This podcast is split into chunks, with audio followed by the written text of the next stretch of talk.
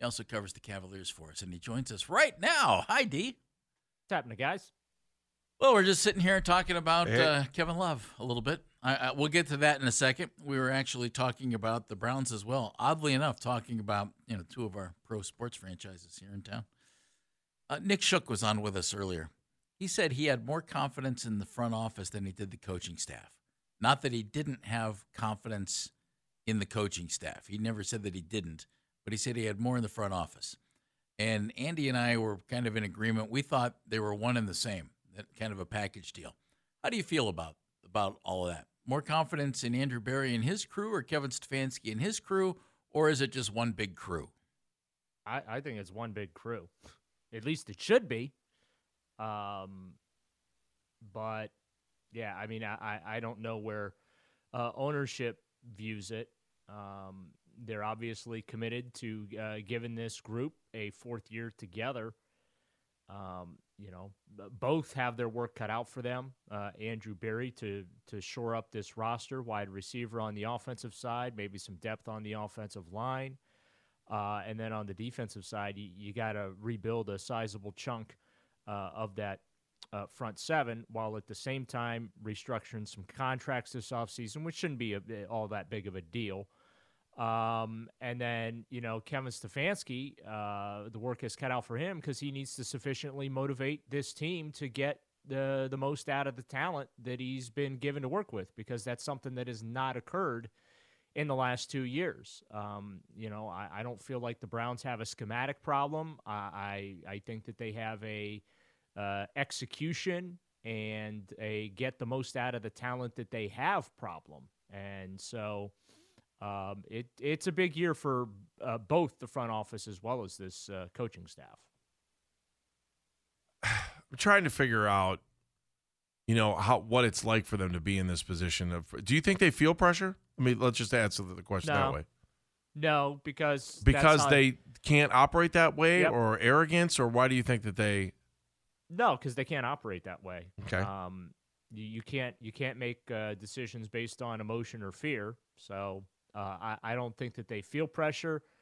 Um, but I also believe that they're aware of the situation. That you know they know where uh, things stand with the franchise and what needs to be accomplished this year. Explain, shed some light on who you think might be cap casualties, and do the Browns have to do some things there, Daryl, to to bring in other people? Do they have to get rid of some money, or are they okay in certain situations? No, they're going to have to get rid of some money. Um, I think John Johnson might be the most prominent cap casualty. Uh, one of those post June first um, cuts. But uh, yeah, I mean, they just got to restructure some contracts, roll some uh, salary into signing bonus, and uh, you know they'll be fine. Teams do this all the time, so. Um, this narrative out there that the Browns are in salary cap trouble just really isn't true. I mean, you you look at the the math on paper, yes, they are in the uh, you know plus uh, column as far as being over the cap goes, but they've got until uh, the start of the new league year to get under that, and I certainly don't anticipate that being a problem. All right, so where are we now? I mean, you, you Vacation, that's where we are. Yeah, I know. I feel oh, that way. Daryl, really nice. Good for you. Just you personally, or no, no, no, no. That uh, the Browns are on vacation right now. But we I just never, wonder we how they never do- vacation here at 92 through the fan. We'll have all your Browns information, all your Browns talk all the time because we never sleep. That's right. Oh my God, these toothpicks holding my eyes open are crazy. I'm like Fred Flintstone.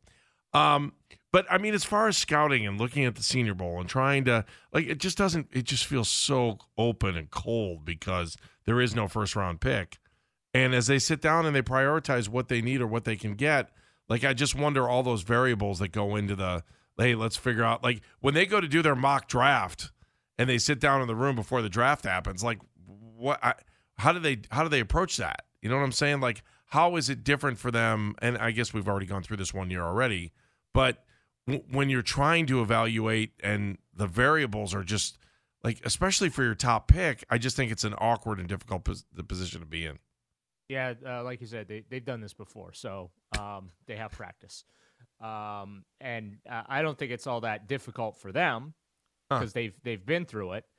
Um, you know, I guess the hard part of it is is projecting who goes where, who's going to be available to them. But they've got eight draft picks.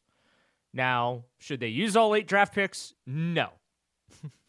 Hint Andrew Berry, make some trades. You Dump think they'll some try to move up? Is there? Would you get? Do you no, have any that- indication? no, I think Trade if anything, for they're going to try and spin Yeah. picks into the future. Um, How about how about spin picks into veterans who can come in and play? oh, there's that too. Okay. Um, but you know that that second round pick's a nice chip uh, to to get yourself a, a starter. But um, you know, I, I just kind of feel like this is not a draft and develop year. I think we've talked about this before. This is a get some guys on the field that can help them win football games immediately year. Um, the the the draft pick stuff can get kicked down the road. Um, that's not to say you can't find a couple of rookies that are able to contribute for you this year. But you don't you don't need a massive rookie draft class this year. You you just don't. You need guys that are going to step on the field and make plays for you this fall and help you win football games.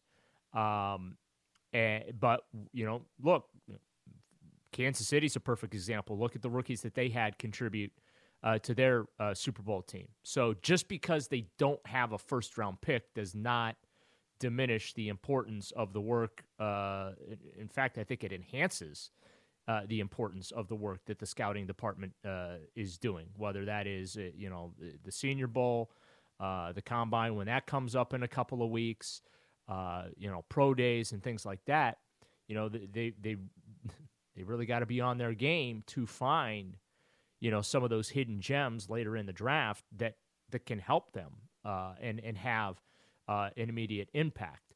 Um, so, you know, th- this is just because you don't have a first round pick, you're not taking the draft off, right? So they, they got eight picks. Uh, they got a second, third, couple of fours, couple of fives, six, and a seven. Um, I'm all for Andrew Berry trading the day three picks. You use the day two, uh, get a couple of guys to help you, and and then on day three, kind of go down the Joe Banner path years and years ago. Remember when he, um, I think it was the 2013 draft where he basically spun the entire draft into future draft picks.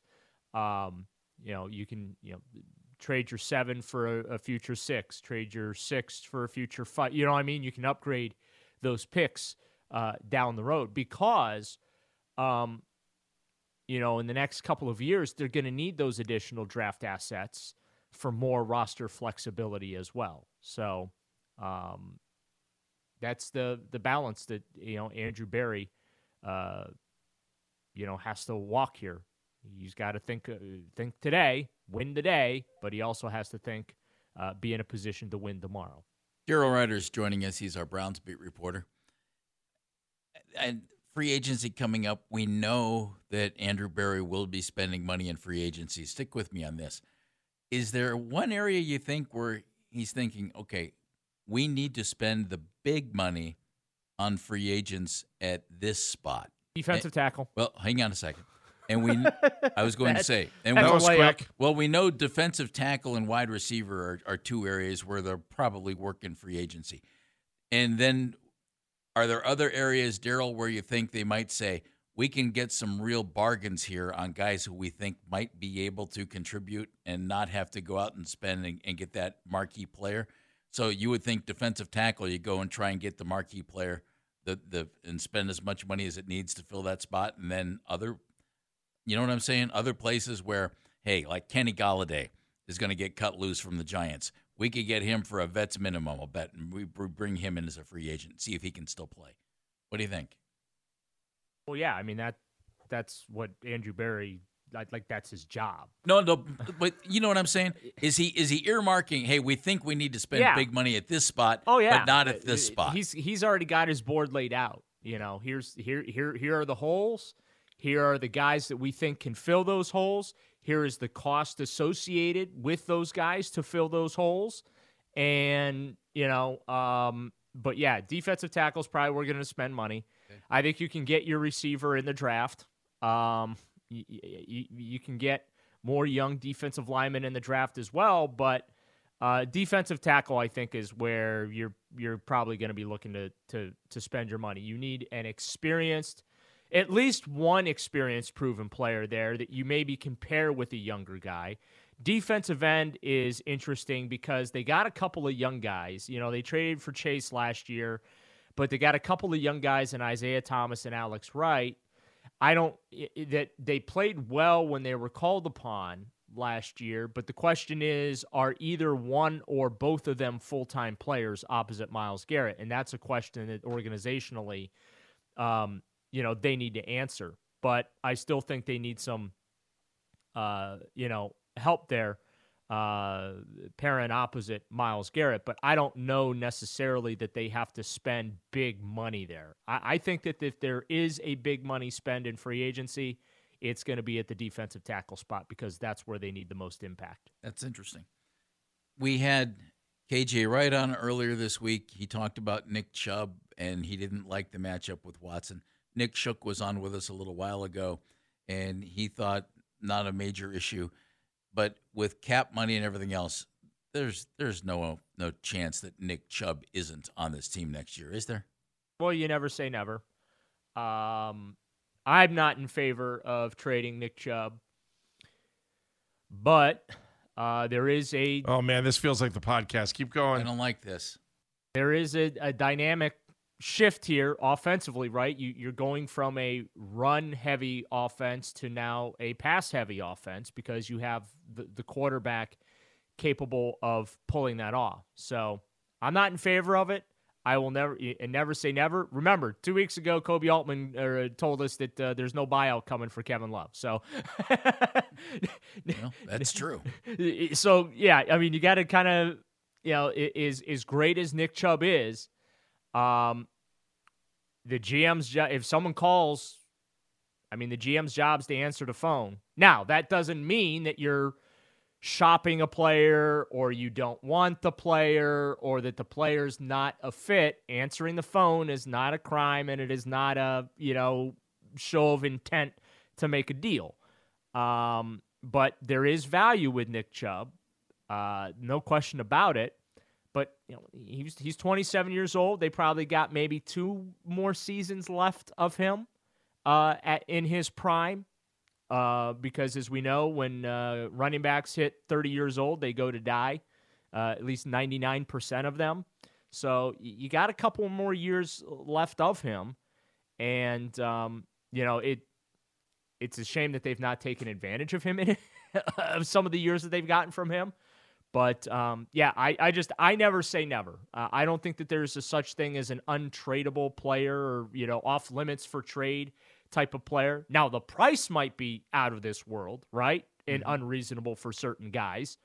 Um, but I never say never when it comes to uh, trading guys, just because that's just not how professional sports works. Daryl, I know you touched on the Cavs and you also cover the Cavs. What are your thoughts on the Kevin Love situation and? You know why? Why are we in this spot anyways? Does he have anything left? Do you think he's just not working well with JB? Um, is this just a young, an older guy on a young team? What, what do you? Why are we here? Why are we at the spot where they're going to buy him out after what you just said? That said last week they weren't going to buy him out. Well, Kevin's the one that wants to buy out, so because he wants to play, right? So um, that's why they're here. well, why? You know, yeah. I, the, the Cavs don't want to get rid of him because um, if they did, they would have traded him at the deadline. So, um, and, you know, look, I think that it's dangerous for them to get rid of Kevin Love because my worry is something's going to happen to where they're going to need Kevin. Now, they did bring in Danny Green this week, who gives them what you know Kevin's uh, able to give them too, which is that veteran presence with experience that can hit a shot from uh, beyond uh, the three point line. But my fear is that they're going to need Kevin Love, but I certainly understand where Kevin's coming from. Uh, it, he's in the final year of his contract. He wants to show that he can still play and that he has something left in the tank. Um, you know, since LeBron left the second time, it really has been kind of a roller coaster with Kevin, right? I mean, yeah. he, he signed the mega contract extension, then he became really unhappy during the rebuild, right? And the whole pouting, and then he, you know, he got hurt again, and and, and, which complicated the pouting and, and things like that. And then the you know the young guys started to come along, and the the team became fun again, and he he became reinvigorated and, and really ingrained in the the the team concept thing. Um, and then unfortunately, with just the way uh, the rotation had been working out, you know, JB needed him to take a step back. He just wasn't a fit for the rotation right now. So I understand where Kevin's coming from. Uh, my fear is though that the Cavs are going to miss him once that buyout happens. Daryl, thank you. You bet, guys. Thanks, Daryl. Daryl Ruiter, our Browns beat reporter, is brought to us by Sheiban Jewelers, Cleveland's premier jewelry store.